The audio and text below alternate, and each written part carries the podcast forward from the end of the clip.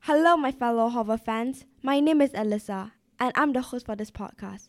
Let me introduce my co-host for this show. Hey, I'm Claire, and this is Tales of Horror. You might be wondering why we are making this podcast. It's because we want our listeners to be entertained and get frightened by the stories we tell. Hansel and Gretel was included in the first volume of Kinder und Hausmärchen, or Grimm's Fairy Tales, published in 1812. But the story originated in the Baltic region around 1315 CE. The brothers Grimm likely heard it from Wilhelm's wife, Henriette Dorothea Wilde, and recorded for posterity. Well, this is a rather scary story, so we would like to offer a disclaimer as children may find some of the tale graphic and uncomfortable to listen to. Well, this is not a Disney story, but more like a grim one. Adults of a sensitive nature might be a touch frightened by Natasha's rendering of the Wicked Witch, but they will also be enraptured by Hansel and Gretel's ingenuity as they triumph over evil. Once upon a time, there dwelled on the outskirts of a large forest a poor woodcutter with his wife and two children. The boy was called Hansel, and the girl, Gretel. He always had little to live on, and once, when times were really bad, they had to get by with one piece of bread and butter each. One night, as he was tossing about in bed, full of cares and worry, he sighed and said to his wife, "What's to become of us? How are we going to feed our poor children, now that we have nothing more for ourselves?" "I'll tell you what, husband," answered the woman. "Early tomorrow morning, we will take the children out into the thickest part of the wood. There, we shall light a fire for them and give them each a piece of bread. Then we'll go on our work and leave them alone. They won't be able to find their way home, and we shall be rid of them." "No, wife," said her husband. "That I won't do. How could I find it in my heart to leave my children alone in the wood? The wild beasts will soon come and tear them to pieces." "Oh, you fool," said she. "Then we must all four die of hunger." They argued and argued, until he agreed that they must get rid of Hansel and Gretel. But I can't help feeling sorry for the poor children," added the husband. The children, too, had not been able to sleep for hunger and had heard what their stepmother had said to their father. Gretel wept bitterly and spoke to Hansel. "Now it's all up with us." No, Gretel," said Hansel. "Don't fret yourself. I'll be able to find a way to escape. No fear." When the old people had fallen asleep, he got up, slipped on his little coat, opened the back door, and stole out. The moon was shining clearly as the white pebbles which lay in front of the house glittered like bits of silver. Hansel bent down and filled his pocket with as many of them as he could cram in. Then he went back and said to Gretel, "Be comforted, my dear little sister, and go to sleep. God will not desert us." As he lay down in bed again, and as Gretel slept, it was time for a commercial. This podcast is sponsored by Audible.com. You will be able to browse, purchase, and listen to Audible's unmatched selection of audiobooks, original audio shows, and more. Now, back to the story. At daybreak, even before the sun was up, the woman came and woke the two children. "Get up, you liar-beds. We're all going to the forest to fetch some wood." She gave them each a tiny bit of bread and said, "There's nothing for your lunch, but don't you eat it up beforehand, for it's all you get."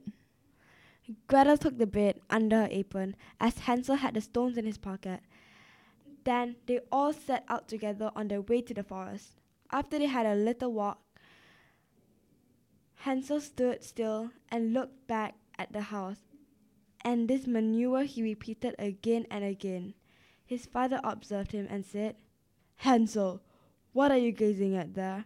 Why do you always remain behind? Take care and don't lose your footing." "Oh, father," said Hansel, "I am looking at my white kitten, which is sitting on the roof waving me a farewell."